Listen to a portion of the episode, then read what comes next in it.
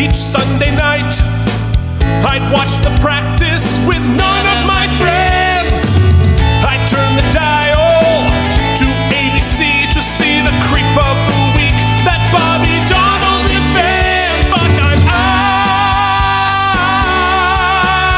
out of practice. With your host, Keith Barney. Out of practice. And Mike and Diglio. High school. Yeah, that's that's me. night. My mom watched QVC, so I missed the practice. There was no TiVo. What could I do? Wait 15 years, get fat, then stream it on Hulu. Out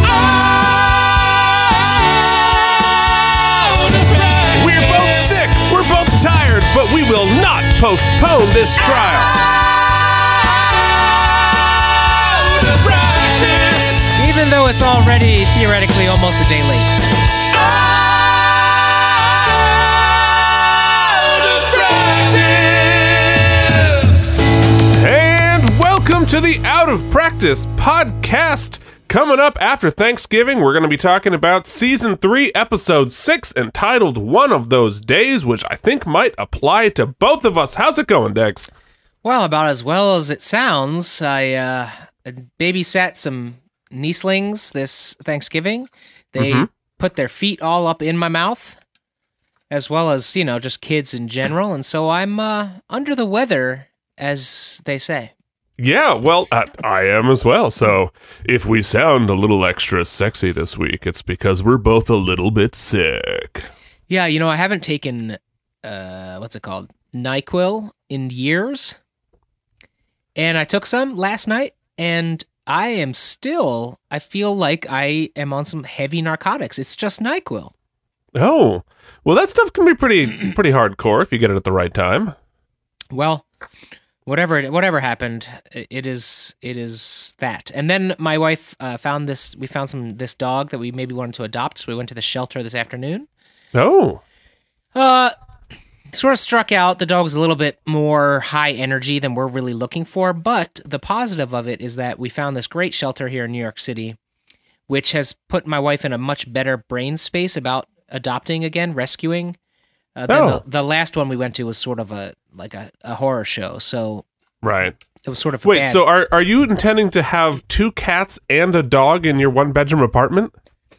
well, yes, that's the current potential. Although I did, there's some Cyber Monday sales, or I guess holiday sales on an Xbox One X. I've been taking a peek at, and so I brought it up to her, and she's like, "Well, now you get to choose between a dog and an Xbox." So, as of about 20 minutes ago, that dog has become an Xbox. So we'll see. Yeah, well, fair enough. Well, hopefully it's not Black Friday for that poor unadopted s- dog. Wow, that's dark. It's as dark as it is right now at 5:50 p.m. Ugh. It's this sad, sad season, but we're gonna we we just had Thanksgiving. How was your Thanksgiving? Thanksgiving was good. We had a lot of family over. Then we went out to Long Island. Was great. Uh, we the let's see, that's about it. Then uh, finally everybody finally left yesterday, and th- what I did with my free evening is I went and I played a show in the city, and then came back. Finally slept in my own bed for the first time this week, and it's I'm happier now. Yeah, I believe it. I, I saw some. There were some clips from the show last night on your uh, Instagram feed. Sounded great. What I what I listened to. Yeah, I can still play the guitar. It turns out, so that's a good thing. Yeah, How about you, well, man? H- How was I'm Pennsylvania? excited about that. I'm going to be taking advantage of that relatively soon. Well, then you do that. Just fair warning. Yeah, no, I had a uh, actually had a lovely Thanksgiving. Went to uh, Philadelphia with the in-laws. Uh, we had a nice, uh, quiet Thanksgiving itself, and then we spent the day after Thanksgiving. We ran around Philadelphia like lunatics. Mm. Nice. we got a 10:30 a.m. drink at the top of the uh, uh, Comcast building, Beautiful. uh, which was super beautiful. It definitely, I think, broke a, a record for the earliest drink I've ever had. Ten thirty. What was Bloody Mary? Perhaps. Uh, I didn't have a bloody Ma- bloody Mary because I think they're disgusting. Me too. I'm so glad to hear that because most people tell me I'm crazy when I say that, but they are so nasty. Well, I and I think it's like your punishment for drinking vodka that early in the morning, but you know what? I hate myself in a different way, so I'll just have the vodka and not worry about trimming it up in some sort of a vegetable, you know, vomit stew. Or Oh, give me an orange juice with it at least. Screwdriver it Yeah. up. Mm-hmm. No, I had like a lemonade. It was super delicious, and uh, the view from up there is really extraordinary. Then we went and uh, we bowled. My father in law rented uh, Lucky Strikes Lane for a couple hours. And then we went to the uh, what used to be the Wanamaker Light Show, which didn't work at all because it was way too crowded. Mm. Which you, you're a Philly person, you should know that. Never does. John Wanamaker's. Yeah, well, now it's Macy's, but it was so crowded in there.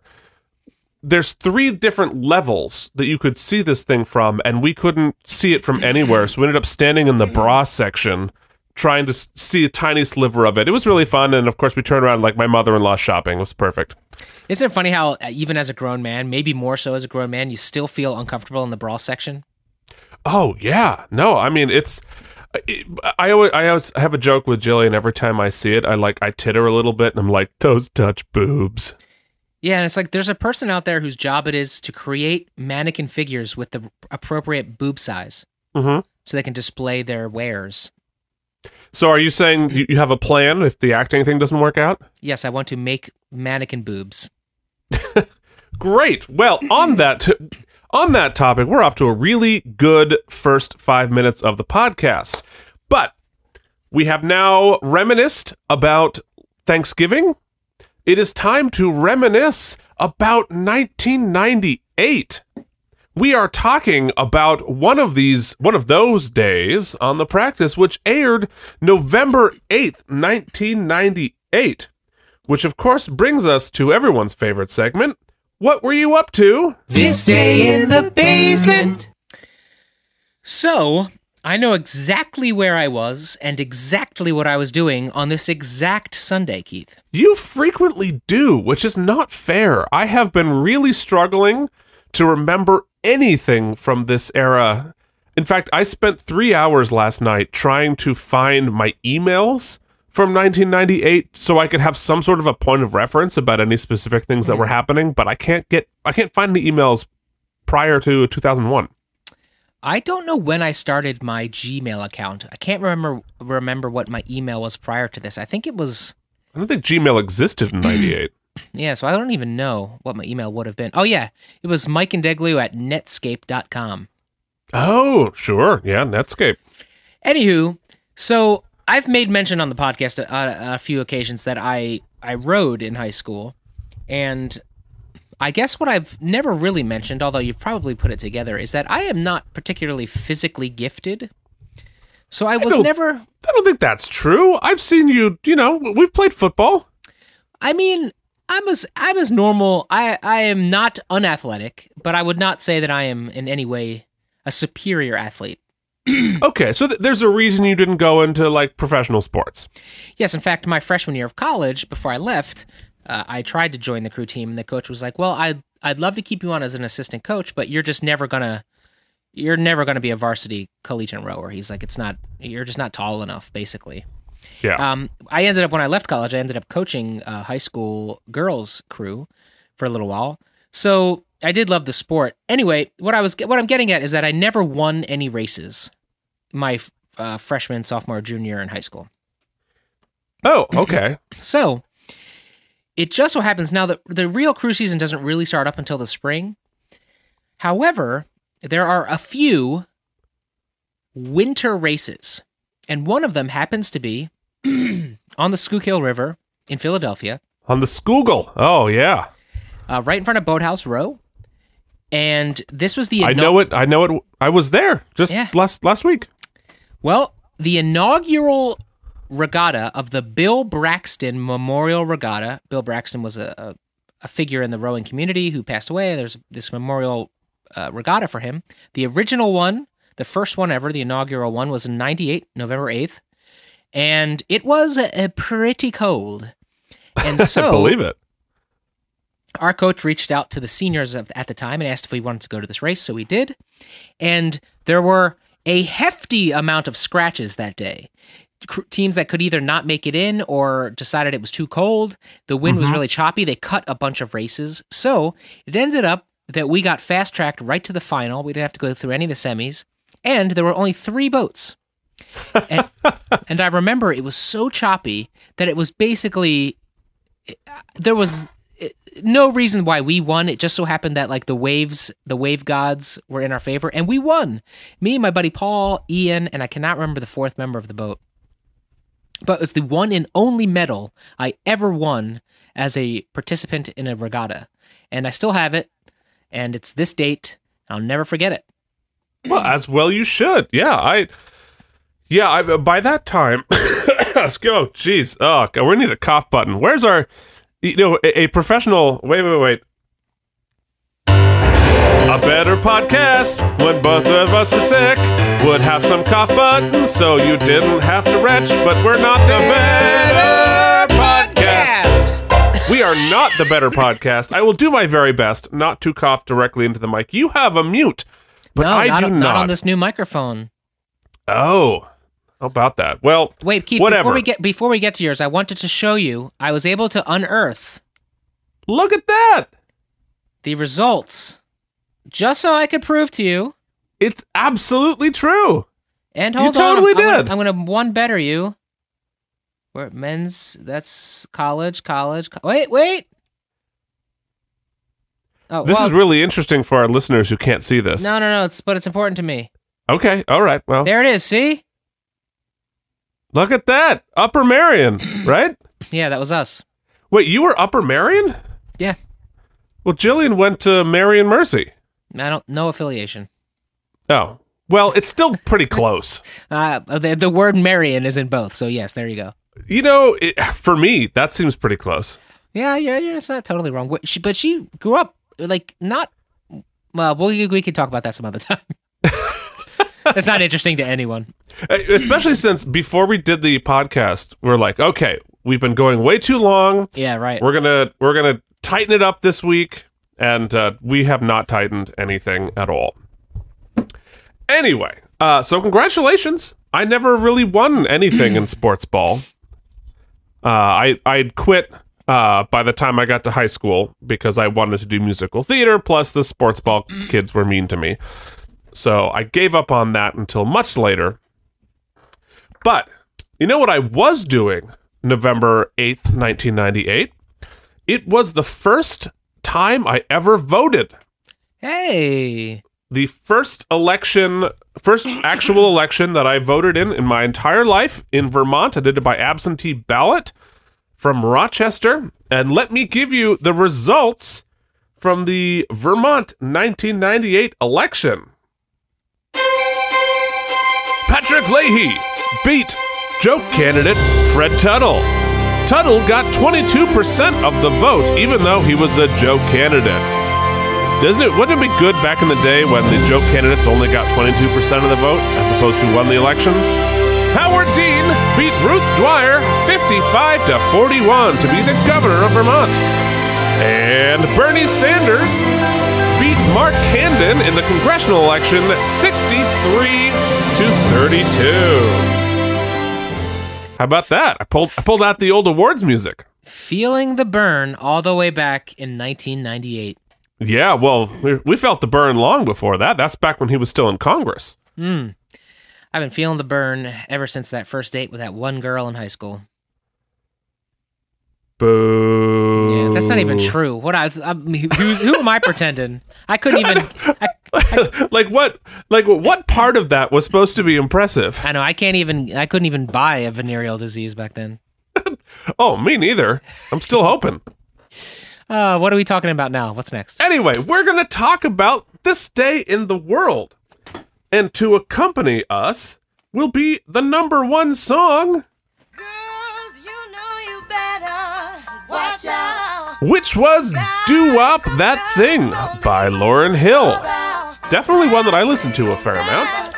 The number one movie was The Water Boy, which pulled in $39.4 million. And the Burlington Free Press, the headline was Town Takes Sides on the Cirque Highway. Now, if you're listening from Vermont, particularly Chittenden County, you'll know what I'm talking about because the Zurich Highway is something most of us take uh, all the time.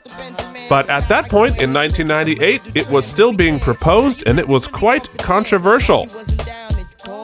Okay, so that's what was going on in 1998, which brings us to everyone's least favorite. Uh, wh- what's that? Least favorite segment. Oh my god, I'm so tired. Least favorite segment: sports ball. The Giants fell to three and six in a 16 to six loss to the Dallas Cowboys. Troy Aikman threw game's only touchdown, and Emmitt Smith ran for 163 yards. Bobby Hoying and Charlie Garner led the Eagles to their second win of the season against the similarly terrible Detroit Lions in a 10 to nine barn burner. Barry Sanders rushed for 140 yards in the loss, which left both teams two and seven. Speaking of sports ball, who do you think has less fans? The Out of Practice podcast or or any team in the NFC East right now? Uh, you know, for us, I would always take the under on us. Yeah, it's fair. we are bad. The entire division from top to bottom is absolutely disrespectful. Oh my god, I was spent a long time talking to uh, my uncles in law uh, over Thanksgiving, and they're all s- huge Eagles fans. And I realized that I'm gonna have to put them all on suicide watch against Miami. That was rough. Yeah, but nothing unites the city m- more than vitriol towards our team. Yeah, no, that's that's entirely. vo- I mean, nothing unites Philadelphia more than vitriol of any kind. yeah, that's true. I can say that. Boom, Philadelphia burn. Oh man, feel the burn. All right, this episode was written again by David E. Kelly because apparently there was nobody else on the writing staff. And it was directed by Dwight H. Little, who directed Trees in the Forest and The Defenders. Now, this brings ever to us to everybody's favorite segment. I remembered what the word segment was. What does Mike think's gonna happen? Okay, one of those days, Mike, what do you think's gonna happen? Well, it's less what I think's going to happen and more what I hope to God is going to happen. Okay. It's aspirational this week. If we don't conclude the case of the head in the bag this week, it's a head in a bag. I am going to have to quit the podcast. Wow. It has to be this week. It's gone on too long. Okay. Wow. Those are uh, the bold statements. So much for George Vogelman. You don't like movies and MAME? I I mean, I do. I do. I like both of those things. I like movies. Yeah, I had to do MAME. I got paid to be to like MAME, so I think But it's you time. got paid to perform MAME. You do, we're not paid to like MAME. you know, to this d- very day, and whenever I hear, eh, so we need a little Christmas right this very minute, I want to Ah, hang myself. No, that's that's terrible. I did a uh, did an arrangement of that um, for the first go round of Bloody Bloody Jessica Fletcher, which was Bloody Bloody Angela Lansbury at that point. And I did. I had Gideon doing a uh, lounge singer version of that, which I thought was pretty funny. Well, we need a little Christmas. Christmas. Yeah, we do. Right this very moment. Tip your waiters. It was. It was pretty funny. You know what I think we need to do? I think we need to to spend a little Christmas cheer on our sponsor, Ooh, how about that? Anchor. Okay, that's just such a great ad. I, you know, I think it gets better every week. Well, let's finish out this Thanksgiving season with season three, episode six, one of those days. I'm excited. Jay, I really appreciate your willingness to testify. I'm not going to be that much help, Miss Frutt. Can't say I think your client is innocent. I This is know. Jay, the You were ex-boyfriend the of only the one who could supply victim, a possible reason why your girlfriend would have gone to a motel with George Vogelman. because you could have gotten that contact. I'm not crazy about helping the guy who killed my sister. All That's we're the brother. asking is that you talk about the internet thing. I can't. Dr. Roberts, you know George Vogelman better than anybody. Hmm. But I wouldn't be able to say that I truly know him. I see him at work. I. Look, his being arrested for this crime, it's hurt the whole office. I really don't want to step into a witness chair and associate our medical corporation with He any- was an usher at your wedding. All right. Doctor is totally betraying his friend and partner. Podiatrist, potentially? He's got a lot of feet around the office. So many feet. Yeah, well, I, I believe that our good friend George was in a podiatry partnership Aha. with Paul Messinger, who plays this doctor, who you would know from Gilmore Girls, Seventh Heaven, Party of Five, and Sliders. Thanks, George. Wait, what's his Paul. name? And I couldn't imagine Paul. him doing Paul, what yeah, they're yeah, accusing yeah. him Ringo. of. But nor could I imagine his taste for pornography. Oh, yeah. Who could? Perv. Yeah. Oh, normal pornography. Oh God, what a monster! But he did. If you know, you I was were thinking about deciding this to- with Sorry, I with talked- the. Uh, oh, uh, uh, oh, oh, man, what a we're having a great episode. I You- was you thinking go first. with all these internet things. all of these internet uh, choices and behaviors seem more extreme. If you remember that it was 1998, which meant they had to unplug their phone and log into dial up to do an, any of these illicit internet activities. So it definitely was not as easy as just popping on your phone. You had to Hmm. you have to turn off your phone, dial up into AOL, and spend 45 minutes doing anything. You know, I was what I was going to say was if you're fancying a a post holiday drinking game, grab yourself your screwdriver or a Bloody Mary or a drink of your choice, and every time one of us coughs during this episode, go ahead and go ahead and drop one back, and I bet you'll be feeling pretty festive by the end of this whole I think podcast. you might be fatal. I I think Bobby might need to defend us from the class I was action going home lawsuit from of bars with murders. strangers. At best, all I could testify to is that I thought I knew him. Even his friends have pulled away. What have you got? No history of violence, reputation for honesty, came forward on his own volition. Loner. Advertises in the personals. Likes porno. Keeps to himself. Likes Right. porno. How many friends or associates you talk to? Dozen, maybe more. Anybody say they really knew the guy? I mean, completely? No. Great. Okay, this is what I think. They go to the motel, then this woman rejected him at the wrong time. Maybe he felt sexually humiliated or whatever. This is the ultimate ridicule, and then he snapped. Chopped off her head. Now, what's he gonna do? He's got no chance of getting away with it. He's got a better shot at making it look like he was framed. So he sticks her head in his medical bag, and the big show begins. Loner. Foot doctor. He did it. Got mad, lost his head. The loner. Is that it? Anything else? You Good know, Uh, one, There's Eugene. no death penalty in Massachusetts, right? regardless with Cameron's uh with her feelings about that, that's not an unreasonable line of thought. No. I mean, obviously we're set up to be on on George's side here, but like, yeah, that all tracks. He's a he's a loner. He's been sexually humiliated and frustrated. These things happen. I mean, not to us, but Yeah, but that that that may be true, but that doesn't gel with him being that smart to premeditate it so that he'd go into his to front's Well, but- office the next but day and that's like have a not cover. premeditated. That's postmeditated. Because, sorry, so let's let's say he killed her in a fit of rage, and then being a doctor, he's a, he's a bright guy. He'd, your head he'd up for figure lunch. out like, all right, what's the best way to get away with this murder? Let me frame myself because there's probably a lot of evidence that says I ended up with her and this that the other thing. Like, let me frame myself in this wildly elaborate way that brings in the serial killer we've heard of before. Like, it's not that unreasonable. Yeah, and I'm not sure if we spoke about it last week. I'm sure we may, it might have come up, but the more I've kind of thought about it, yeah, I guess I am kind of quiet, aren't I? Yeah, you're a little quiet. Uh, I'm just I just don't want to peek out so much on this microphone because it's it's new. You know, the gear's new here. Anywho, uh, I you know you can't really get on the DA's case for not going after anybody else because there's no even hypothesis as to who would want to frame this guy.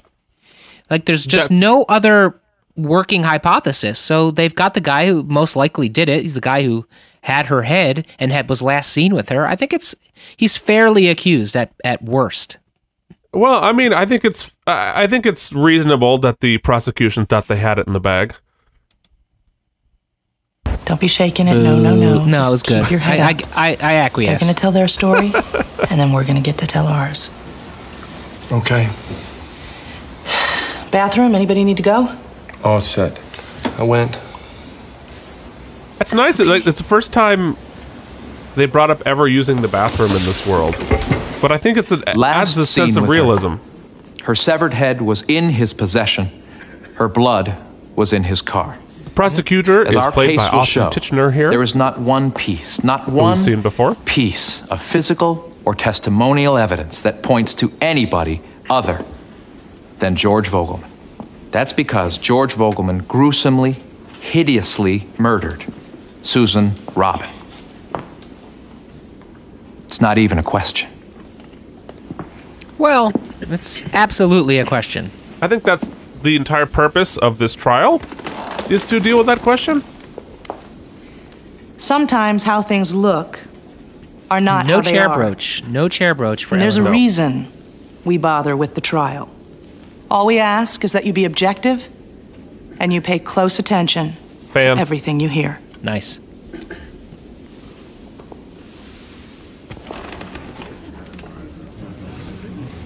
Does that guy have a perm? Mr. Tisbury. I don't know. I think it's I think that's probably Commonwealth his calls natural hair. Helen Gamble to the stand. His attorneys called and asked me to come down to their offices. What's that, Why did they call you, Miss Gamble? one Of the attorneys there is my roommate, another one I've dated. So they And we figured needed to you have a they'd reason get for you to be on this sympathetic episode? District attorney.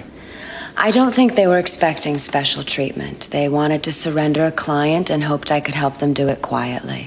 Did they tell you any details about the case? No, they simply asked me to come to the offices. They said it was serious. So you went. Yes. And what happened after you got there? They took me into a And room could you and recap the informed me last that three the client episodes had a very human quickly head for in us his in medical case you missed it? How did you respond? I, freaked out Ally McBeal style. Then they pointed to the bag. Truly. Is this the bag? Yes. Mark and identify, Your Honor. Marked, Exhibit 1. And what happened next? Is is this the bag? Uh, the one I'm putting my fingerprints all over? Ms. Well, Gamble? I think at this point They that asked ship me to has look in sailed. the They've bag. probably done the And did you? forensics. Yes. And what did you see? A human head. Hmm. Oh, did you? Now, Miss Did you Gamble. find that if sexy? I could, You gotta be kidding. Objection! He just pulled out Counsel, a cooler. Is what's in that cooler what I think it is? Chain of custody, Your Honor. Object! That is some bullshit. Yeah, what the hell? No way. No way. No way.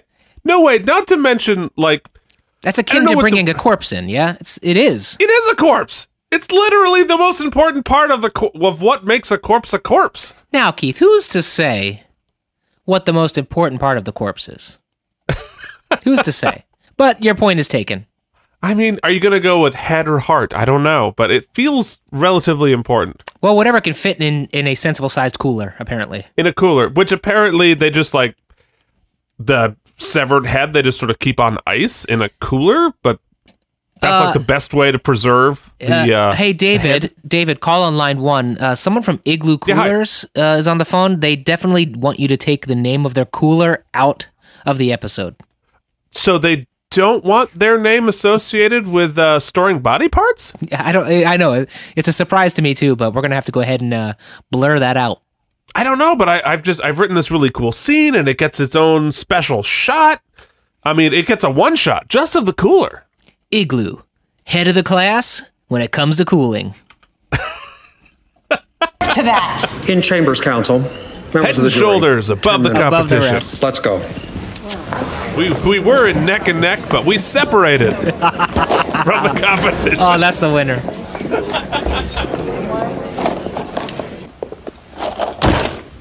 Just bringing that thing in is grounds for a mistrial. you want a mistrial on the first witness, Eleanor? That's a stunt to inflame the jury. Would it be all right if I talk? That says the judge. It better be good. Your yes, Honor, stenographer. the You don't get fact any money that for a this is line, so but you grotesque, can just just, just, it's just type relevant. there. How? He had it in his bag. Anybody who could carry something like that around, it's evidence of the kind of psychotic mind that goes with the very crime. First of all, he didn't know it was in his bag. Even under your theory, he didn't do it. He knowingly had it in his bag for more than three hours before he called. Because he panicked. You make your arguments, I'll make mine. Your Honor, they'll be saying he behaved like an innocent man. As soon as he saw it, he called the police. Well, that's not what he did. He carried it back to his car, drove to his lawyer's office, carried it up the elevator. You can introduce all that without bringing the head into He court. wants to horrify the jury, Your Honor. That's. I maintain that's relevant. A reasonable person would be horrified. A reasonable person would repulse and not even approach the bag again, much less pack it up, go to the car. Counsel. It's legitimate for the ju- He's has some sensible points he's making there. No, I, I I mean, it's not his job to prove that George is a psycho. It's his job to prove that he did it for any reason. But it is pretty suspicious when you keep and walk around with a head in a bag for three hours before telling anybody. I know if we squash a spider or a cockroach in the bathroom, I, I don't even want to go in there for days after we've removed it. Yeah, fair enough. I'd squish a cockroach. I like story to spiders. experience some of the horror so they can assess what's a reasonable reaction under the circumstances. The head is inadmissible. I want him sanctioned in open court, Your Honor. The cooler alone. Why don't you just be satisfied with my ruling and leave it there? I love sassy judge. what you just That's heard just there, ice settling. that noise came from the cooler, from Igloo. He then gave me the address of the motel that he and the victim had gone to. And did you go there? Yes, along with Detective McCrew and Attorney Frutt. We went there and discovered the body. Mr. Vogelman cooperated at all times, did he not? Yes, he did. In fact, the only reason you or the police knew a crime had even been committed is because Mr. Vogelman came forward. That's true. and blood scrapings from the floorboards of his car. Exact genetic match with the victim. It's a They seemed friendly at The montage. bar, but there was nothing It's a sexual going on. montage. Did they leave your bar together, sir? No, he left, and then she A murder left about montage, 10 or if you will? 15 minutes later. My daughter more of a was witness not montage. A promiscuous woman. Well, even if she would go to a bar, which I guess she did, I could never see her going back to a motel with some guy she just met. Plus, Plus what? sorry, but he's kind of old and not very good looking. Like, I, how dare you call my sister a slut? But if she was a slut, she would not be a slut with that guy. She would be banging the hot guy. Not the someone only with samples a in prosthetic the room nose. belonged to the victim or the defendant. So if somebody else did go Okay, in so there- wait a minute. it had to be immaculate. Stop right there. Uh, we have to talk about a, a little bit about the timeline here because we just had this big long montage that started with James Pickens Jr. as Detective What's His Name. Then we went to like 30 other people, then back to James Pickens here. So are we to believe that they called him back to continue testimony after all those people, or did we just have a fuzzy timeline of our montage? I'd like to know. Uh, I think the latter. yeah, I, I, I- I think just like that was some shitty editing. It's happened. Murders leaving behind no physical evidence whatsoever. They probably shot a whole scene of his testimony and were like, nah, just splice it in with the montage. We're about to see it. No.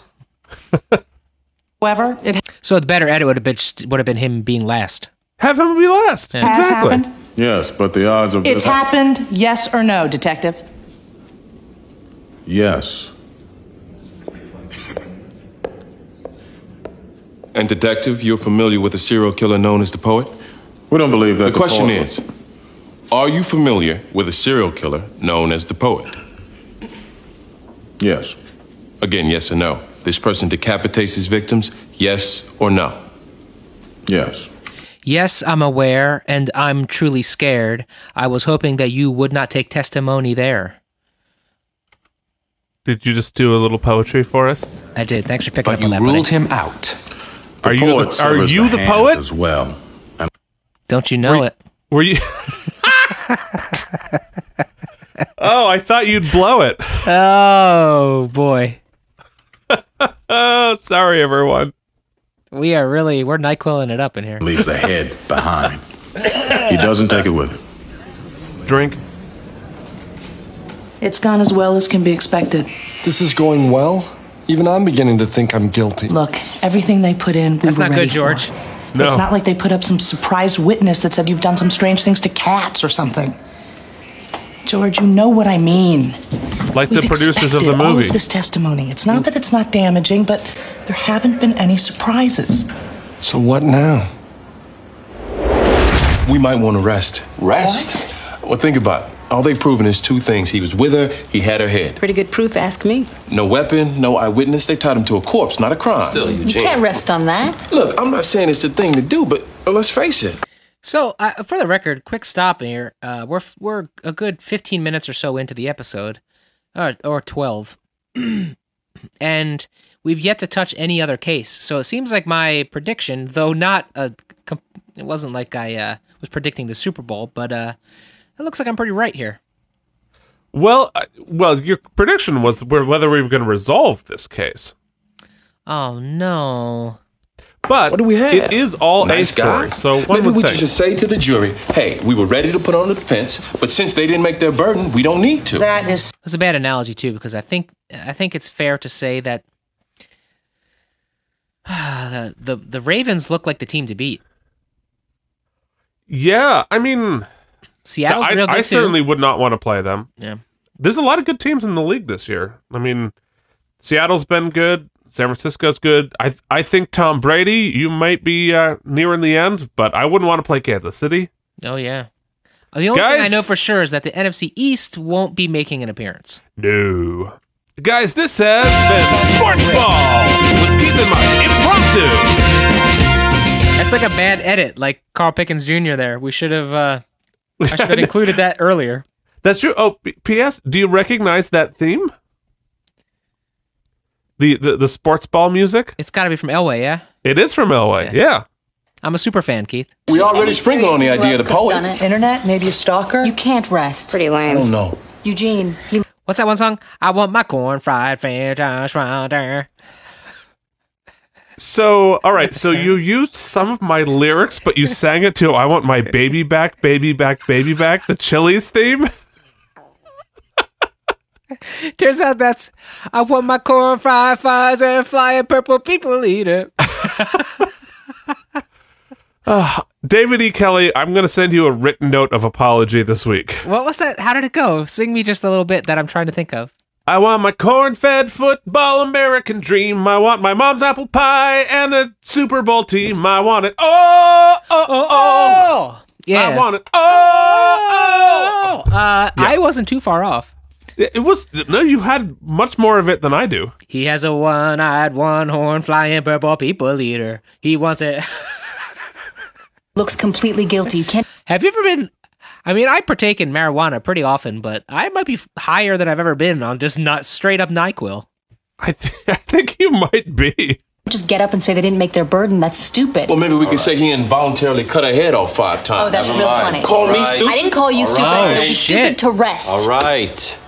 That was a good dig by Eugene there. Low blow, Yeah, but a I- good dig. I love this scene. It has the entire cast all discussing the case together. It's You know, I, I, For our one listener who listens to the episode, I'm going to actually rewind it 10 seconds because I've been talking over this stup- this great scene. You can't just get up and say they didn't make their burden. That's stupid. Well, maybe we could say he involuntarily cut her head off five times. Oh, that's Never real mind. funny. Call me stupid. I didn't call you All stupid. I said it would be right. stupid to rest. right. Eleanor, what do you think? I need well, my I lucky see brooch. Eugene's point, but I don't think a jury is going to let him go on a burden of proof thing. I think our best defense is George. He's honest and he plays honest. If George didn't do it, then who? It's not our job to answer that question. Well, I realize this, but it's the question I keep asking, and the jury's going to be asking it back in that room. You took I'm not going to advance a theory that I can't Hold on, hold on. Very bracing. do. If I understand your thinking on this, Eleanor, the police basically stopped looking. That should be your defense. The only reason we don't know who else, if not George, is because the police never asked that question. That's what you have to key on. The guy had her head in his bag. We're going to put the police on trial for not talking asking about who putting else the police could have on done it. trial. You guys are playing games. At the end of the day, he had her head. That's got nothing to do with any faulty investigation. He had her head. So tell us what to do, Einstein. You know something, Lindsay? You've been bitchy a lot. I was just about to compliment Jimmy there, and then he went out and just called her a bitch. So Well, I mean, that's that's Okay, Jimmy so I for you. agree isn't it? with Jimmy. Uh, I'm a bitch. On his defense, there you you have to defend George. You can't be attacking the police. We got to do both. We got to put George up, let him be as convincing as he can be, Mm-hmm. and we got to open the door to other possibilities. Excuse me. Hello. Boyfriend lives alone. Brother, big house.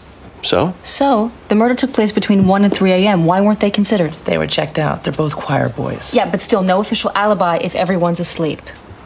Why not plan B them? They're gonna testify anyway. What's plan B? It might be worth a try. Give them a soft plan B. What's plan B? talk about a risk. You got any better ideas? All right, but first we have to be sure it won't backfire. Plan B, soft for both. so Keith, help me out here. Yes. Clearly, we're tiptoeing around the plan B. We're gonna we're gonna let Lucy know what it is very shortly here. I can't remember ninety eight. Are they like is are they making a soft reference to the abortion pill? No. No, uh, if, if you had been paying attention before, previously at least three times on the pra- on the practice, we, they referred to Plan B, which is accusing somebody of the crime on the stand by Ah, surprise. yes. Well, yes. It's one of their favorite go tos. Okay. Yeah. Yeah. I was Ah. just Now I have to say, uh, at the end, now that we're sort of like at the end of the scene, what a terrific scene! Great scene. I love Yeah. this for so many different reasons. Uh, one, you have everybody all together. You rarely see that. You have interpersonal stuff going on, but they're really just a bunch of smart professional people making really good points and really working through a problem uh, working together. It, it feels almost like Star Trek in that way, like uh, the, one of the conference room scenes. Uh, but I thought it, I just I, I I'd love to have more and more of this where they're really and it also like it starts with a question, they go through it, they come up with an answer, and so by the end of the scene we've actually gotten somewhere as opposed to just bickered for no reason. And I like that they, you know, some of the insults they were flinging had to do with cases that they had just closed or cases that were touchy subjects. I mean, it was really written really right, well. and they're they're rewarding their listeners for paying at- viewers for paying attention. Speaking of rewarding our listeners, for any of you who are following me on my weird quandary that I just p- proposed to Keith, actually, Plan B, uh, the dr- the contraceptive drug, the uh, progestin only Plan B prescription ju- uh, drug levonorgestrel. Sorry how I that I butchered that was actually FDA approved July twenty eighth, nineteen ninety eight. So how about that? Oh, I'm lying. Nineteen ninety nine. So not applicable. So it had not come up yet, but close. In clinical trials. My last thought about this scene you had seven major characters in a five minute scene. How long did it take to film that and get coverage on everyone there? It Hmm. must have taken 12, 15 hours to film that scene. Mm, We don't have that kind of time. They did it in six. Boom, every report. Make sure it's really available. They both gave statements. Dissect them. You take the boyfriend, I got the Um, brother. What the hell is plan B? We just talked about it. Basically, listen to it means Out of we Practice point the finger at podcasts other or people. It's very read dangerous Out of because Practice podcast normally when the dot defense blogspot.com? starts hatching theories of their own, the jury plug. can shift the burden back to us, which we definitely do not want. And when you say soft, Our soft plan B is we do it more gently. Instead of accusing, it's more like what ifing. It's less likely to alienate the jury, but it's a risky strategy well, then why do it? because we don't have much else to go with. We've got a head in a bag and some weird porno sites you look at. So we're we're basically grasping at straws here, bro. Yeah. Although it wasn't sites, it was like full on on VHS. What? Right. The things that I've been reading about myself. Now, what in used the to come in like that big box? I'm not a big fan of accusing people falsely. Mike, how come we keep getting brown paper bags shipped to the house? Nothing, mom. Leave it on the Nothing. steps. George, this is a murder trial here. You're the defendant. At our blockbuster, the the adult room in the back, the door you had to go through to get there was literally two saloon cow like cowboy Wild Oh, West sure, saloon yeah. doors. Yeah. I think that was standard for Blockbuster. Yeah. I think my local one, if I remember correctly, it was like a beaded curtain. Gypsy beads. Yeah, that's the other one. going into like gonna like somebody's basement Yeah. that play some shag carpeting. Watch some porno on VHS. First, I want to thank you for We'll talk about it on another podcast, but uh, I only ever watched a porno tape with mo- with not with more than just myself. One there's like a communal viewing of this one porno tape one time we watched. Just once? That's how I spent all of my teenage years. Yeah, it was just one time. It ended up with, with ended up with somebody saying, "I'll just I'll give you the punchline," but somebody shouting, "Oh my god, it's butt cheese!" Oh testifying, Jay. And second, I Oh, want to Ah, convey my I want to sympathy. take back the last you 30 were seconds Susan of my Robbins' life. boyfriend, Yes, and you loved her. I did. Jay, we've heard a lot of testimony to the effect that it was uncharacteristic for Susan to have gone to a bar alone, and especially to a motel with a man she had just met. Would you agree with that testimony? Yes.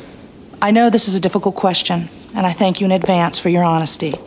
Was your sister a But you slut? do know of a reason why she may have behaved uncharacteristically that night, don't you? It's the boyfriend. A possible reason. Could you share that with us? Susan had discovered me with another woman the day of her death. Murmurs. murmur, so murmur, it could have murmur, been murmur, murmur. she went to a bar and then to a motel with another man out of hurt, as a way of lashing back. I don't think she would do that. I, I really don't, but I can't exclude the possibility, no. Jay, do Jimmy's you have just any come in. information on Susan's death? No. You were home Got when some this hot info. happened? Asleep? Excuse me, Your Honor, Could I confer with counsel one second? Make it fast. Plan Jimmy interviewed one of the cops. This guy supposedly was on the phone with the other woman till two in the morning. Why wasn't that in the report? I don't know, but you can't plan B him. We'll get clipped. What about the brother? Still a shot there. I hope. Good thing they found that out ahead of time. Okay, Jay, that's all I have. Nothing further, Your Honor. See, I like that beat what too. Happened? Feels realistic. He had an they alibi. had to Look, it still went okay. And They the had idea to that you abort maybe their abducted her, plans. we put a dent in that. they had to abort their plan B. Ah, man, Bobby would have still gone for it. Bobby would plan B anybody. As it seems. Anything new on the brother? At all? No. I'd go hard. What? And look like a monster? I will soften it on clothes. Go for him. Plan B, that son of a bitch, Something Eugene. about somebody on a chat line. Look, That's if I want somebody to come in hostile, Somebody I she want was it to having be a Eugene. relationship And to just reiterate the tactic here, Keith, because it's, I think, duly noted that you pay a lot more attention than I do. When we're plan Bing, there, it doesn't really matter whether they have any semblance of guilt or not. It's just to put some reasonable doubt in the jury, yes? That's right. They're just they're tr- basically just trying to muddy the waters and make it confusing. It's it's sort of like the Ukraine meddled in the election version. Right. It's just like I have ab- like I'm totally I know my guy's completely guilty. I'm just going to start pointing fingers that make no sense everywhere I go to try and cause make it look muddy and both sidesy. with on the internet? She didn't really give details. Uh, my sister and I weren't too close lately. Well, why was that? Well, since my father had become ill, there was a lot of tension. I had a business that failed and had moved back home. She didn't think that was helping my dad's stress level. It was just family stuff. The point is, we didn't share a lot of intimate secrets. Steve, do you think this stuff, your dad's illness, your business problems, could they have added to your sister's stress level? I'm sure they did. Maybe caused her to go to a bar just to have a drink, talk to somebody? That I don't know. You didn't know she'd gone to a bar? Me? No. Or to a motel with Mr. Vogelman? No. How would I have known that? Well, you know if you'd followed her. What?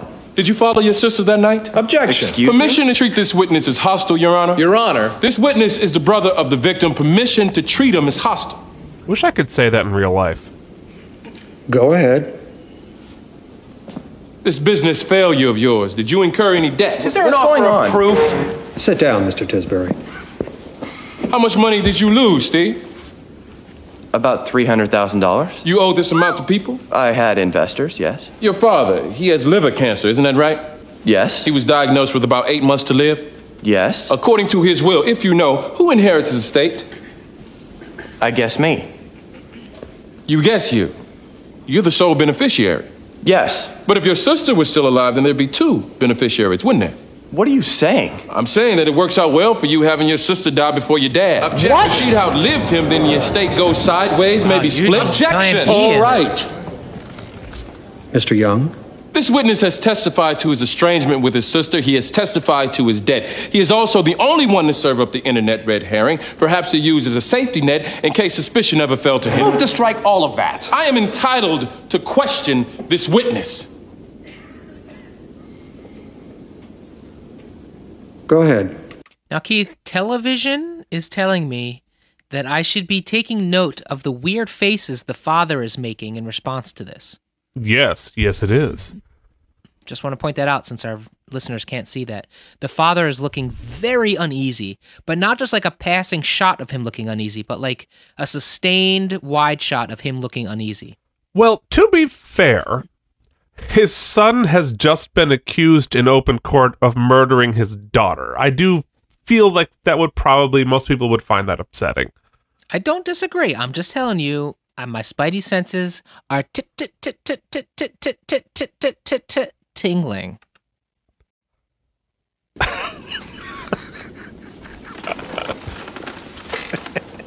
This episode brought to you by NyQuil.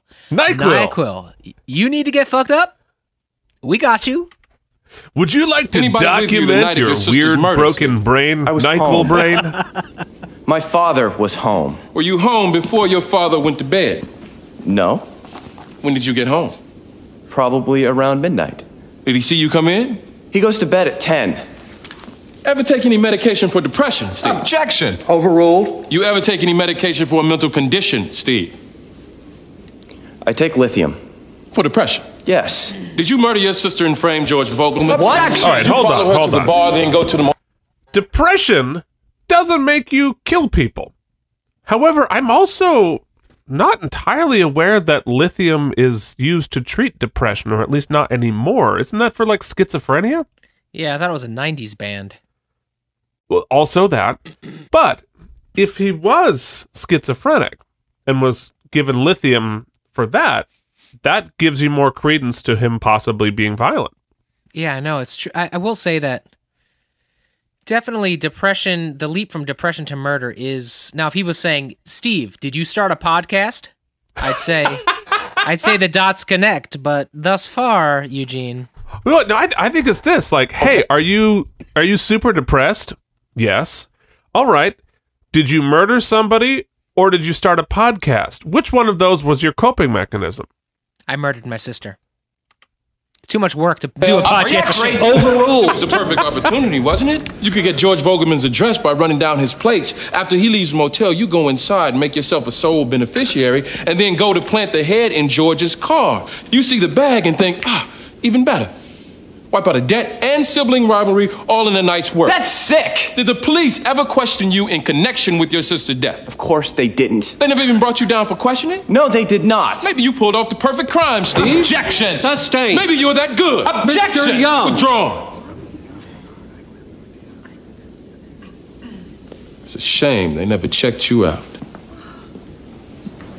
Guys, that is some really excellent lawyering from Eugene there. That is how you plan. Be a bitch. Because he, it literally is. He did two things. One, he established a pretty credible motive for murder of somebody else. And he was able to sneak in the fact that the police didn't interview him. And then, s- so setting up an in- inadequate investigation as an alternative and an alternative murder at the same time. Eugene, like, killed it. This is a uh, well, our viewers can't see or our listeners can't see it, but this is an angle we don't generally see. You notice that, Keith? From the back of the courtroom, yeah. Yeah. It's like a Plan B shot. Boo. Eleanor was pretty satisfied.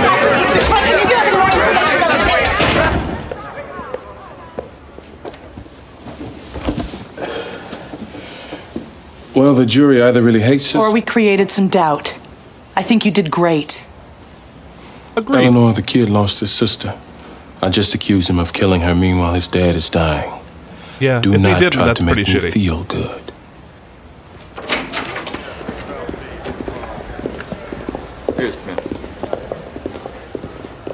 It's possible he could have done it. That's not important. What is, is you're up next. Okay. George, you've got to just speak the truth from your heart. If the jury can see you for who you really are, they will have to question whether you could have done this. And remember, remember, remember, you cannot say anything that goes to your character. We cannot open that door. We cannot give them any chance to introduce those porno videos. Don't say porn. Don't say porn. Don't say afraid porn. to look at the jury. You've got nothing to hide. Right. Uh, the Vegas money is on. This isn't going to go after lunch. Uh, they had a good day though. I think. Not, not when he gets on the stand. I don't know. I think George. George, what's your reads- middle name? Porno. Oh God.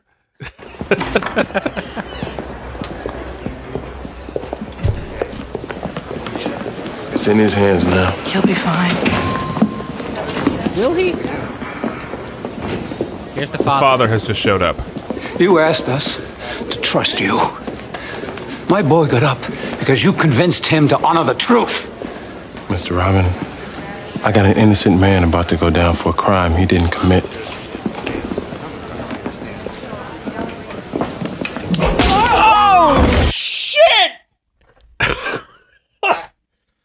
okay, so context here: the dad is walking on a cane because he has cancer.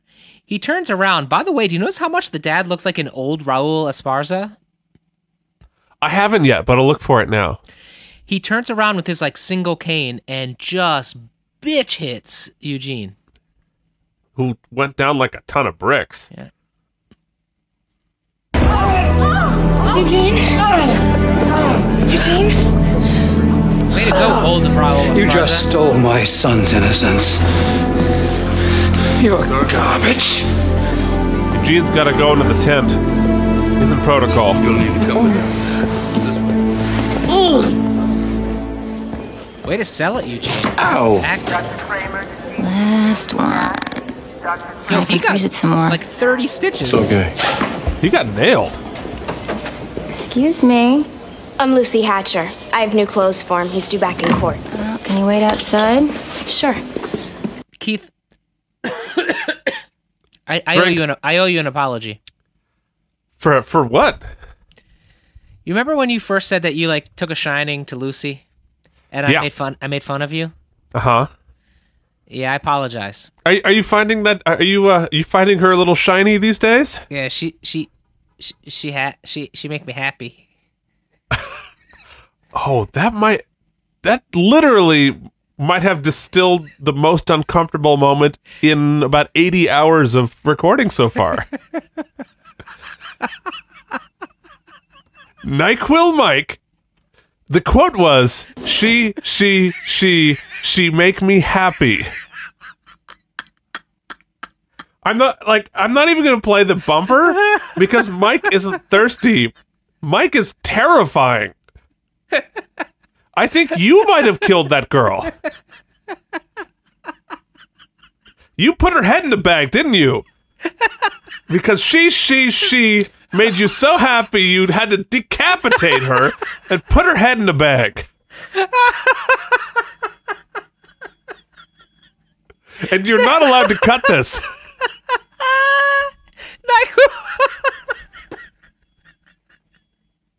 Nyquil, Mike. Nyquil Mike also finds this way funnier than it should be.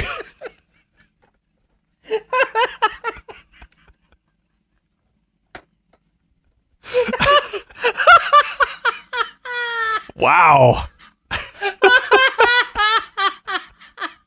I think I broke Mike. oh, I'm done for. Oh, I'm so done for. Oh. Oh man, please tell me you're gonna cut out that when I just say she, she, she make me happy. Oh no, that is staying in, and Uh. that's. Oh wow! Okay, well, sorry Oh. we broke Ah. Mike. Oh man, that was that made me laugh. Wow. You just bashed your head in for calling his son the killer? Something like that. Make sure you tell him to rub vitamin E on. It'll help with the scar. That's true. Thank you. You know, you really could wait outside. Have we seen that medical professional before? She Eleanor seemed says Oh, it's a familiar. half hour till No, we have not, but we can definitely do. medical professional.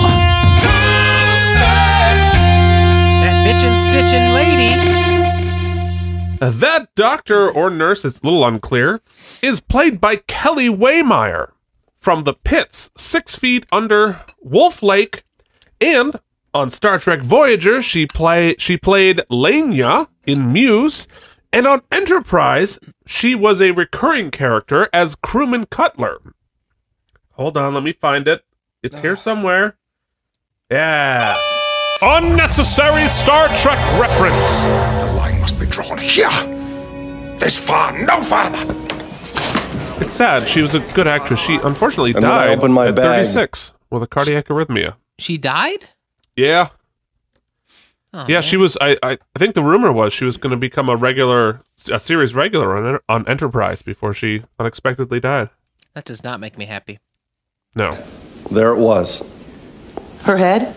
Yes. And what did you do next? First, I went into a little shock. Then I came to you, my lawyer. And together we went to the police. Do you know of anybody who would want to incriminate you like this? No. George, you have to know how this looks. Can't you tell us anything? All I can tell you is I didn't kill this woman. We made love. I left. And she was alive. And unsatisfied. Why didn't you go back to your place? Why a motel? My place wasn't very impressive or neat. You leave a bar after midnight with a woman you just met. You're worried about neatness? Yes. So you said I understand. Let's go to a Yeah. motel, and she I said wouldn't- yes. A 23 year Back old in the day, I would not have beautiful brought woman. She a said woman sure. home to a messy house. happened. And after you made love, why'd you leave? Why not spend the night?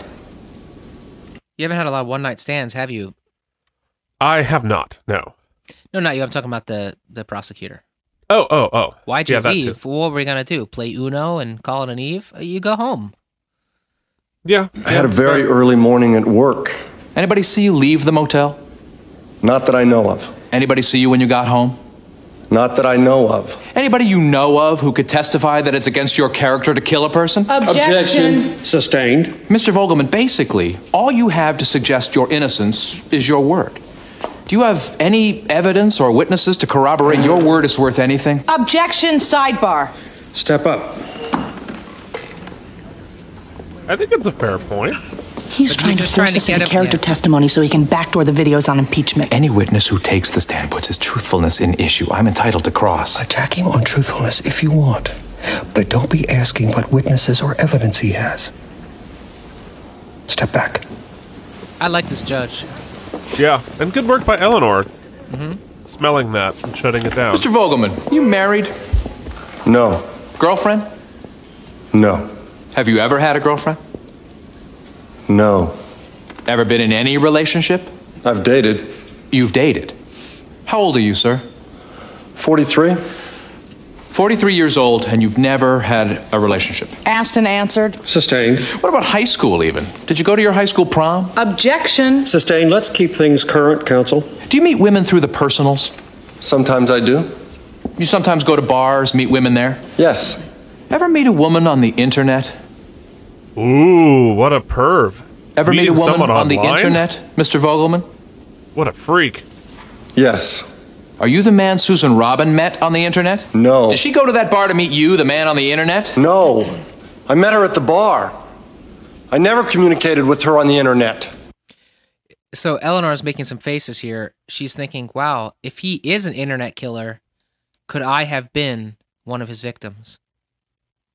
Well, in that her head is still attached, probably not. That's because she said he was ugly. Yeah, Just that's one you know last that's a good way. If you feel like hypothetical, you're about to be Mr. murdered, Vogelman, and then I'll insult the be done. murderer. Say this woman meets a man on the internet. He maybe oversells himself just a little. She agrees to meet him. She's disappointed, rejects him. And this man, who's been rejected so many times, has finally had enough. Objection. This is an argument, not a question.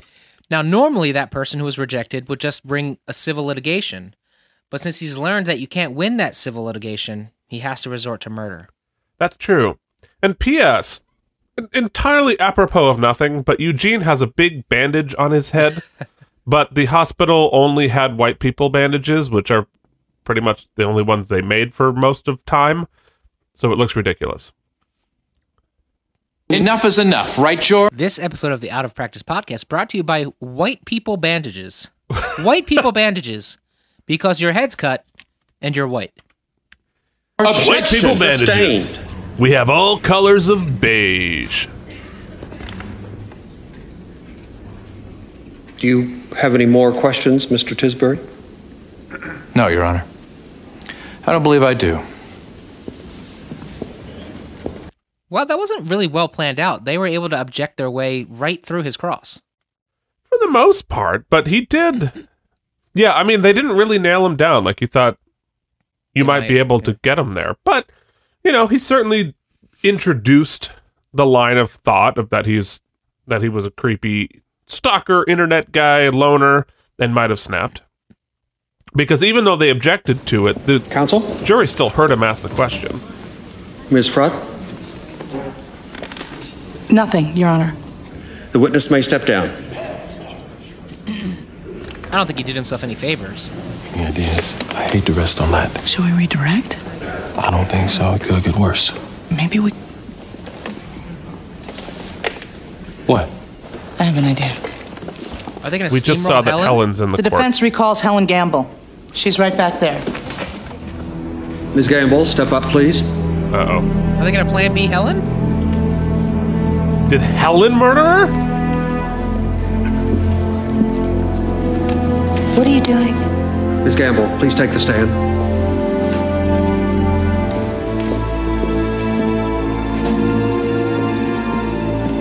Eugene looks He's scared. not happy about it, yeah. But he is a concussion. I What does he remind know? you, you're still under oath. Remember when oath meant something, Keith?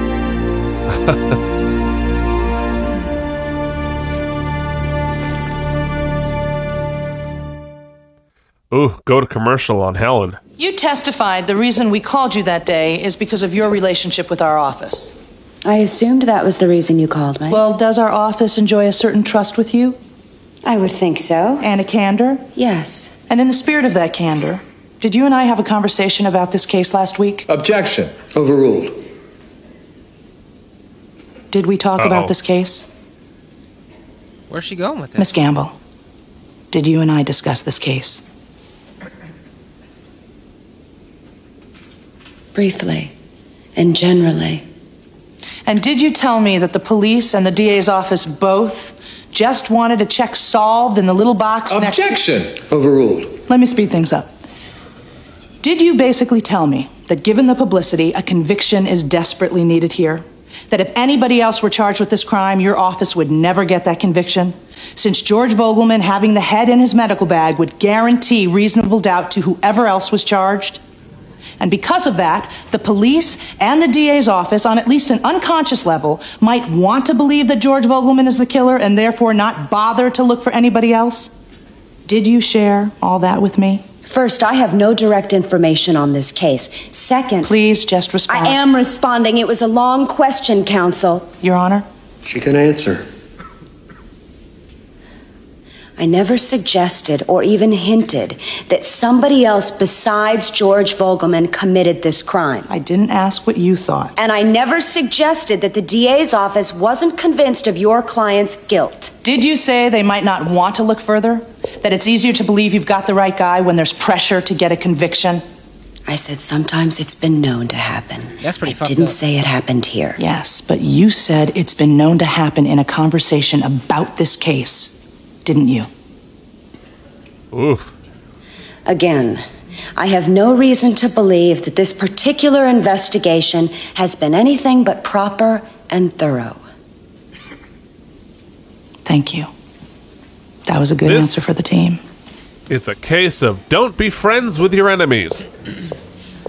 Because they will fuck you. Are you suggesting the investigation's tainted? There was collusion. I have to say, though, that's really good work by Helen. Like, she's not going to get a cookie basket from Helen, but she did what she had to. Get out! What the hell was that, Eleanor? Helen, I'm sorry. You, you just cut my legs out. Sorry, I tell you something in confidence and you ambush me in open court? I had to make a choice. I had a duty to my client. No good! You've screwed me in this office for the last time. I was backed into a. That's crap.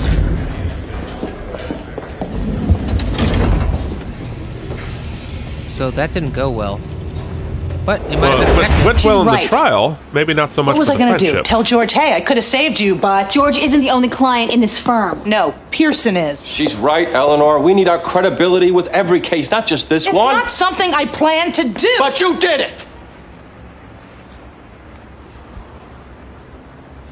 We have to rely on relationships with DAs a lot.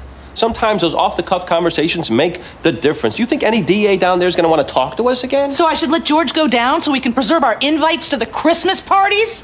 Yes. Yeah. Our dialogue with that office is more important than any one case. I gotta deal with them on sentencing next week. I'm sure they'll be in great moods Oh, to. get over your professor, Lindsay. What did you do? Sleep with the guy? That was uncalled for. She just threw a book at her, fam. Fan. Hey, Eleanor. I love it I when mean, girls fight. up until It's better they than hockey. got to the sex Lucy. part, both Back up, sides Eleanor. had good Back up. Mm-hmm. arguments. You too. I don't care what the stakes are. If the DA has an off the record conversation with any of us, it stays off the record. Otherwise, it's like Lindsay says we lose our credibility in every case. Well, tell that to the drowning man that you're more concerned about the boat. I am not talking to a drowning man, Eleanor. I am talking to you. Let's everybody settle down a little. There's a lot of stakes for a lot of people. Tearing each other new armpits isn't going to help anybody. Hold on. We just got a new Jimmyism. Tearing Tearing each a other- new armpit. Hey. Don't tear me another armpit. Although, Can't you know, say asshole on TV. I find that it's interesting. They keep bringing up Lindsay going all the way for her client, but Both truthfully, literally and figuratively, possibly. yeah. But what a underhanded thing because Eleanor, in any other circumstance, if had you know had things worked out with George, would have slept with him. Like, Well, and beyond that, like, isn't the whole conflict here that Eleanor went all the way for her client? Like, she'd do anything for her client here? That's what they're fighting about. right? Like, they're both accusing each other of being overzealous in the defense of their clients.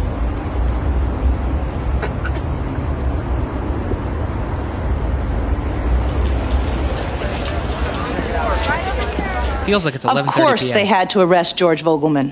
The vic- Guys, It's closing time. Time to put your case to bed.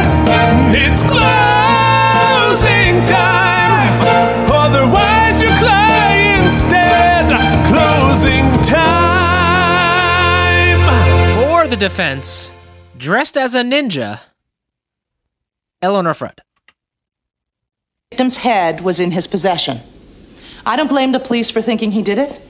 How dressed could they not? as a full-on ninja. How could you not? But there's Snake a reason eyes. nobody saw him commit not the Storm crime. Shadow. There's a reason there was no weapon connected to him. He didn't do it. Who did? I don't know. You heard my co counsel grill Susan Robbins' brother as a possible suspect. Well, let me admit a truth. We don't have any direct evidence to conclude the brother did it. If so, we certainly would have offered it. But he did have a motive. He was estranged from her. His debt, the will, his whereabouts at the time can't really be accounted for. He could have done it. The reason we can't know is because the police never really bothered to check that out. Steve Robbins said himself that they never even questioned him. Imagine. He has motive, opportunity, no alibi, and they didn't even investigate him as a possibility. Why? Because the head was found in George Vogelman's medical bag. And Jay Hickman, Susan's boyfriend? For the I have no record, that reason was to an believe extra he killed coughing, her, not but us. His whereabouts can't be accounted for either. for the first time this episode. Motive? Well, she was with another man in a motel. And just who was she talking to on the internet? There are a lot of questions left unanswered here because the police never really looked. You heard District Attorney Helen Gamble admit it's possible they didn't want to find anybody else because they needed to get a conviction on this. And the head, being in George Vogelman's bag, he was the only one they could possibly convict. Easier to stay with him and not complicate it. Any evidence offered as to George Vogelman's motive? No. And why? If he is supposedly trying to get away with a crime, does he put the victim's head in a bag and go to the police with it? Does that make sense? And let's not forget about the poet, a known serial killer out there in the Boston area that has an MO for decapitating victims. Has anybody accounted for him?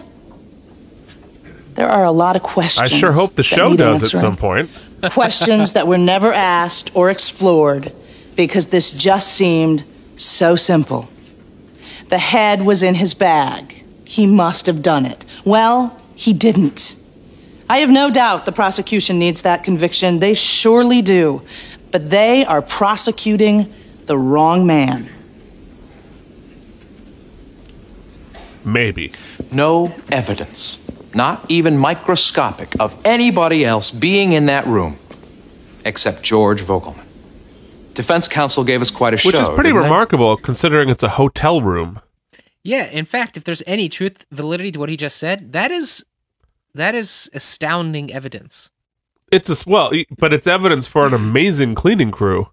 Well, that's why they leave that little tip envelope there. Yeah, he, I sure hope he left the, tip brother did it before he No, packed her head maybe into it a was the bag. boyfriend. How about that serial killer? Forensics combed that room. There were saliva samples, fibers from clothing, semen, hair strands, fingerprints. They didn't go to a serial killer, or Susan Robbins' brother, or her boyfriend. They all belonged to George Vogelman. The man who says he went home alone. The man who sits there with no alibi. Yes, it was easy to conclude he did it. And on top of all the insurmountable evidence at the scene, he had the victim's head. My God, he decapitated a woman. And his lawyers have offered you nothing but spin as a defense. Did they put in one piece of physical or testimonial evidence? Anything at all exculpatory? No, just spin.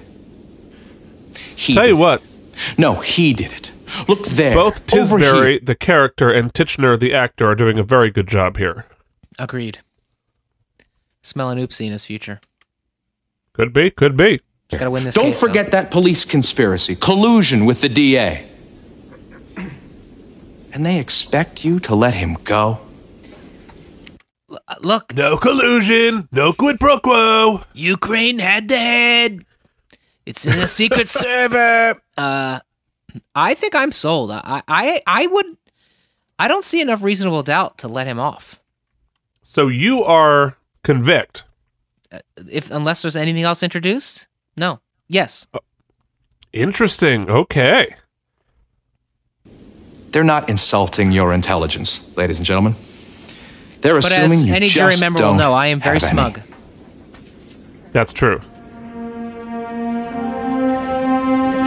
So what if they lose and they pissed off? Mike is pompous.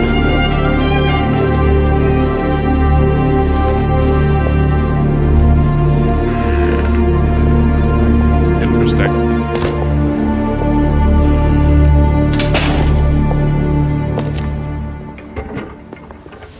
Got any predictions? Take Innocent, guilty, or hung. Whoa. Not exactly a great How long bedside before manner it's there, bedtime? Eleanor. Eugene? Could you excuse us a second? Uh oh. Sure. Just want to kill one more woman before I go to jail. I need something to remember you by. All the evidence is closed, right? Yeah. Then I'm going to tell you something. We both know I've always had some motive to tell you I'm innocent. It allowed you to let me testify. It allowed you to, I don't know, try harder. But now, the evidence being closed, it doesn't matter what I tell you. I'm innocent. I didn't do it. When you looked at me a few months ago, you said you when I believed saw this in the me, first time, I could have sworn he was but you going to say couldn't I fully killed her. trust yourself to believe in what you believe. You can trust yourself, Eleanor. You've been right all along. He's gonna be found guilty. I didn't do More it. tears. Good job, Cameron. As always.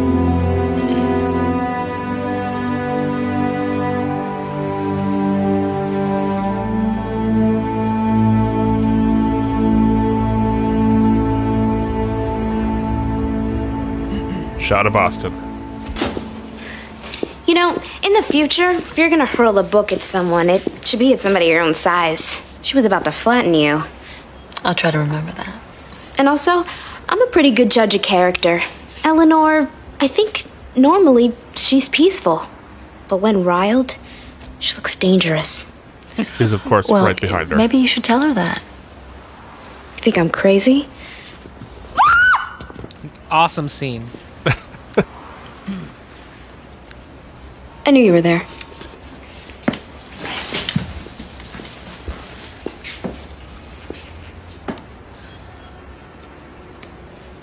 It's the end of the episode. There's lots of dead air. I'm sorry what I said about Pearson. I know. I'm sorry about the book. I'm sorry that the Pearson case uh, Dolly got and us Dolly millions of Fry. dollars. I'm sorry that I win everything. And I'm sorry about my intent to flatten. Well, she lost that one. Yeah, but she won the one. I about know money, saying which is sorry not isn't important. going to cut it for Helen, but I'll work on her. You guys, Jury's back. verdict. Please don't say you're shocked. Good. They Dead just air. look nervous. That seems Dead fair. air, dead air. Mike, you're getting your wish. It's verdict time. I'm not gonna look at that prosthetic nose anymore. It's not prosthetic. Will the defendant please rise? I'm sorry, George. But maybe you'll be in prison next to Pearson. Oh, Eugene's holding his hand. Mr. Foreman, the jury has reached a unanimous verdict. We have. What say you? Commonwealth versus George Vogelman on the count of murder in the first degree. We find the defendant, George Vogelman, not guilty. They won! That's I'm surprised. Tell you what, Eleanor, and Eleanor and Eugene, man, they don't screw around. defendant is free to go.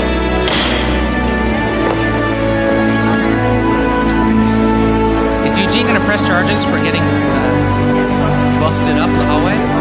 Well, he only has eight months to live. I don't know what the sentence would be. Fry it. Can you give us a What do you think changed the jury for you? What are your plans? When do we expect?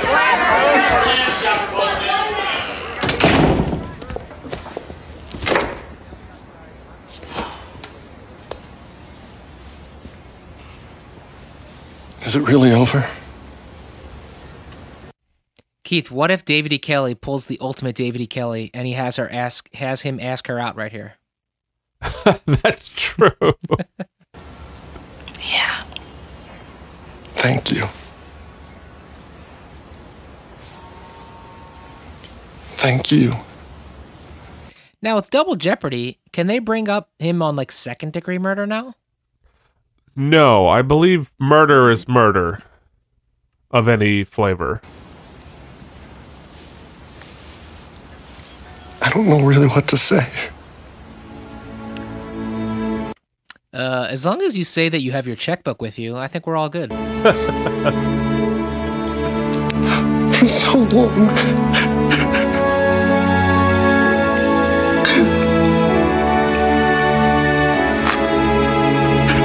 He's he was uniformly excellent. Also, Yeah, he was.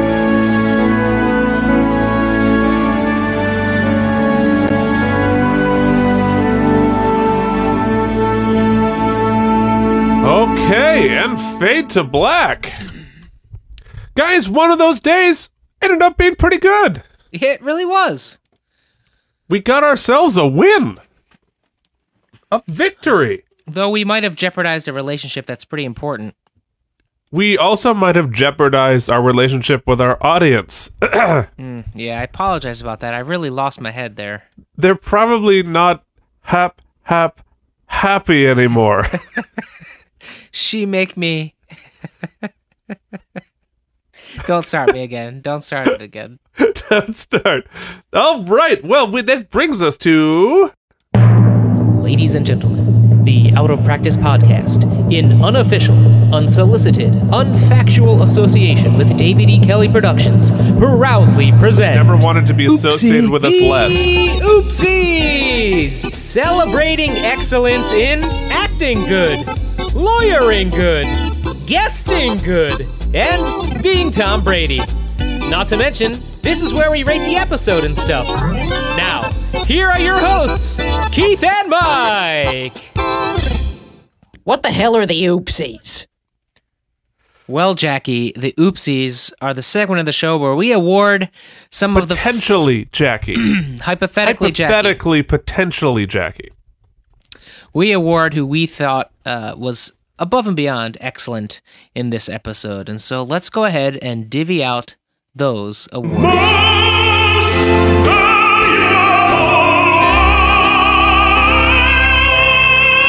I thought you were setting me up. Divvy out the, but then you had more things to say.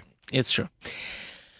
So I guess it could be I guess this discussion for us this week has to be whether we think the plan being Eugene did on the brother was more effective than the plan being or the plan seeing that Eleanor did on Helen. Helen. Because I think it was one of the plan B's that that won the case ultimately. Yeah, definitely. Um, and uh, Eleanor opened and closed. So Eugene was sort of like the pinch hitter who came in for the grand slam there. And I think there's a good case to be made for both of them. I Mm-hmm. mean, I think like Eugene's work was truly excellent, And it was, the that- harder of the two. He did. But was that the thing that put the jury member over the top? I don't know. And you don't know because you were going to convict. That's true. But I think that the extra acting, the murmurs, were definitely th- the implication was that the Helen Gamble, uh, we definitely need a conviction uh, tidbit was was a little bit more impactful. Was extra murmury. Yeah, All right. So you are you're going for Eleanor. I think so. I think the open and close puts her over the edge. Now Eugene did take one for the team physically, He literally did. but that doesn't necessarily make you a good lawyer. That's true. Yeah, and I I'm torn uh because I I do think that Eleanor did do the bigger the more heavy lifting with this. And she made the decision in the moment to call Helen. Yes, that was her. Whereas instinct. the plan being that Eugene did was a decision that the whole firm made. So I was planning to give it to Eugene because he literally bled for this case, but I think I'm with you. I think Yeah. it's Eleanor. Also, I think if we go a little bit esoteric, not only did she have the instincts in the moment to call Hel- to call Helen to the stand, but also as George kind of said there in that back room, her instincts on tr- on believing him when Right. she didn't have to were on point as well. So I think Eleanor's firing uh, on all cylinders as a lawyer in this episode. Thankfully, Yeah, no, I, I you know what, that's a really good point that she has been the driving force throughout this entire process. And so she should get the win. So she does. Congratulations, Eleanor, on your most valuable lawyer. Now we get to determine who is already famous because you've been on TV getting a paycheck. Or the first entry on your IMDb. Way to go. But you're the best guest actor. You are the best guest actor. You are the best guest actor on the episode. Okay, best guest actor. Who you got? Well, uh, I always go first, so I, I- I'm going to continue the trend this week and that I did just just two seconds ago, and I'm going to pitch you my two nominees and let you kind of work it out. Okay. I think that two excellent guest actors this week that I think need to be recognized and debated upon uh, either could win, either should win. I'm going to start with uh, who's been excellent for weeks, Michael Monks as George Vogelman. Yes. Uh, powerful performance. Kept us on the razor's edge, though he's been pers- per- professing his innocence for weeks now. We never were quite sure because as we keep bringing it back, he did have his head in a bag. And it, it, it- apparently, if it's to believed, it just seems like he's telling the truth here. He literally has no idea who framed him. Right. It's like nobody. So he can offer nothing in his own defense. which is uh, they say often the case with innocent suspects Yeah. you know it- because the innocent people don't know anything so they they don't have a good alibi they have no idea who did it they they don't have any theories and of all people whom he is i think uh, humbled in front of you know i think eleanor is the most not only did they ha- is did she do so much for him in this particular regard l- least of which just believing him pure and simple and then going above and beyond in the trial and pulling out all the stops but also in the face of knowing that they had this previous relationship and he had wronged her and, and tried to sue her so which i wonder it is more for later but like how did that not get into the case like her him suing her is public record I thought that that's where he was trying to backdoor in by with the internet questions. Like, do you ever date someone on the internet? I thought that's where he was going with that questioning. Well, he, I mean, he wouldn't need to. I, I- I've got to think that when somebody is a suspect in a case like this, the first thing the DA does is check all other court records. Now, th- there was no like criminal charges there, but you think like, oh, he sued somebody. Who did he sue? Oh, his own lawyer. That had to well come up that's- in some way. Yeah, maybe it's short sighted on his on his defense, but we won't talk about his actual lawyering. I'd rather talk about his acting. That's and right, that's, that's right. Austin Titchener, ADA Tisbury. I thought he was excellent uh, in the in the kind of run of this case. Um, in the courtroom, I thought his clothes was great. I thought his his uh, his scenes in the courtroom were great. Uh, I think he should be recognized as my second nominee. Yeah, because he was he was really really rock solid in a non-showy part. Yes. and he's he did the job of a good professional actor and that he just did he played his role credibly without trying to showboat without trying to win himself an emmy he just did a really good job which is what the prosecutor did as well so he did not uh, cry, however. He did not cry. he did not cry, and so by the rules of the theme song and Tom Brady, uh, it should technically go to Michael Monks because he did cry. Mm-hmm. But I would not be terribly sad if we split this one because I think they're both equally deserving. So make your call, sir. Okay, in that regard, then I'm going to go with the non-tiered ADA Tisbury Austin Titchener. Very good. And to uh, do what I said, I'm going to give mine to Michael Monks. We've got ourselves a split for best guest actor. Congratulations, Michael Monk and Austin Titchener. That's our that's the out of practice podcast plan B. That is that's our no plan plan. Yep.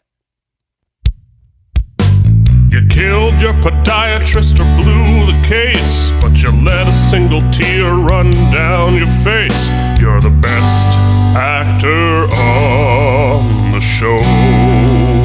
I think for playing every emotion under the sun, for weeping when necessary, for being angry when necessary, for just being a complete badass front to back, side to side, I think friend of the podcast, Ninja. Ninja, broachless Cameron is gonna get the discount double check this week with the double oopsie. Excuse me. Yes, I, I I totally agree. And the my favorite thing that she did was in the scene where George is sort of setting up his confession, quote unquote, a- after the trial.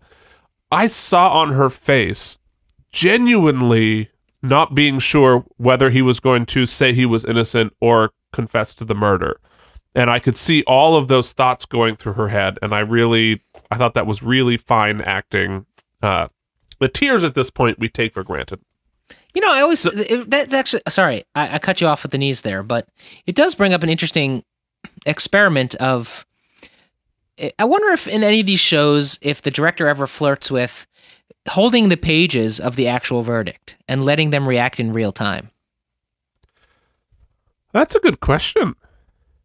I mean, I suppose they could. because that tension is is hard to kind of uh, it's it's easy to and maybe to just get the reaction shots and then give the pages out you know and shoot the scene as is and then just sub that in i don't know just a thought sorry All right. Well, when you direct the next episode of the practice, I know what Fair. you're going to do. Fair.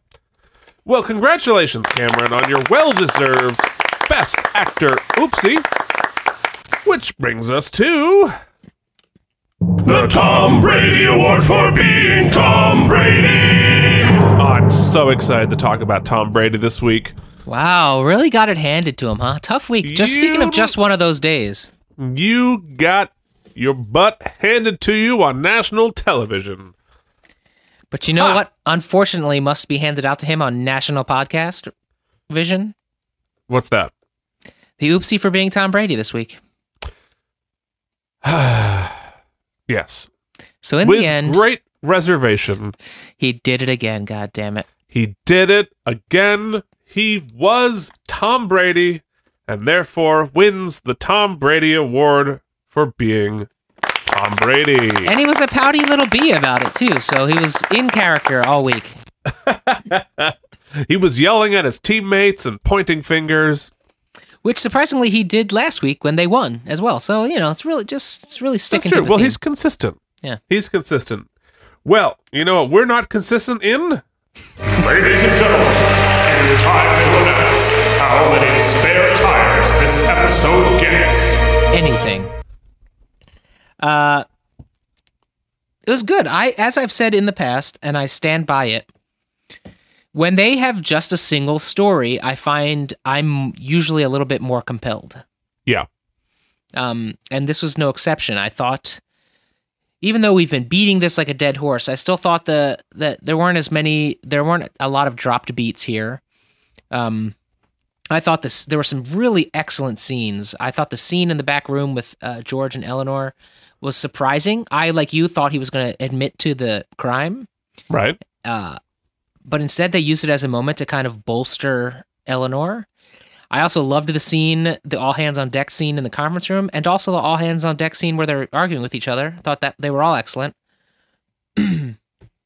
Great episode for character arc, but I'm gonna ding it a little bit just because I feel like I've it's just been going on for so long. So, y- are you going to ding this episode for previous episodes? I am. Okay, they don't exist fair in a enough. vacuum. I'll allow so I want to give it an eight, but I think it's just it was a little bit. I was just a little bit over it to begin with, so it had a lot to win back. So I'm gonna give it a seven point seven five. 7.75. Yeah, I think that's fair. Um, I I liked it for all the reasons that you did. I liked how they were able to breathe life back into this storyline and wrap it up in a uh, relatively conclusive fashion. I would still like to know who actually killed her, uh, if he didn't.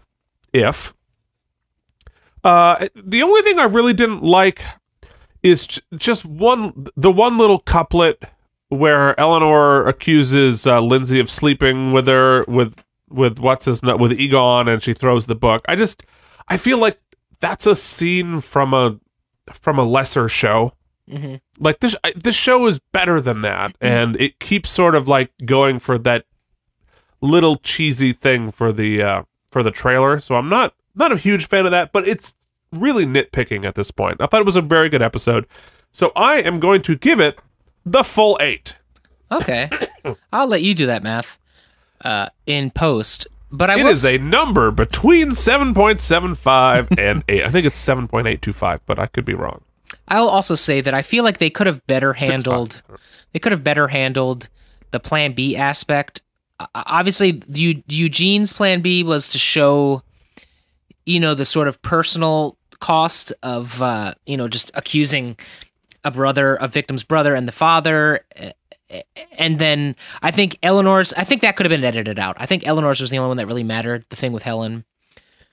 And I Oh, hope. I hope that I they liked it. yeah, I just hope that they play that bit forward, the the repercussions of what happened with Oh, I'm sure they will, yeah. with with I don't know, I just it felt it didn't feel as as deftly handled as maybe it could have been. But But you still gave it a 7.75. I did. Well, folks, I'm looking for the thing. Where is it? There we are. Do you want to get a hold of us? Yes, would you, if you'd like to talk to Typhoid Keith or NyQuil Mike, you can reach us at Out of Practice Podcast at gmail.com. You can find us on social media on Facebook and Instagram at Out of Practice. Check out what I do on the blog at Out of Practice Podcast.blogspot.com. Lots of pictures, exciting rankings.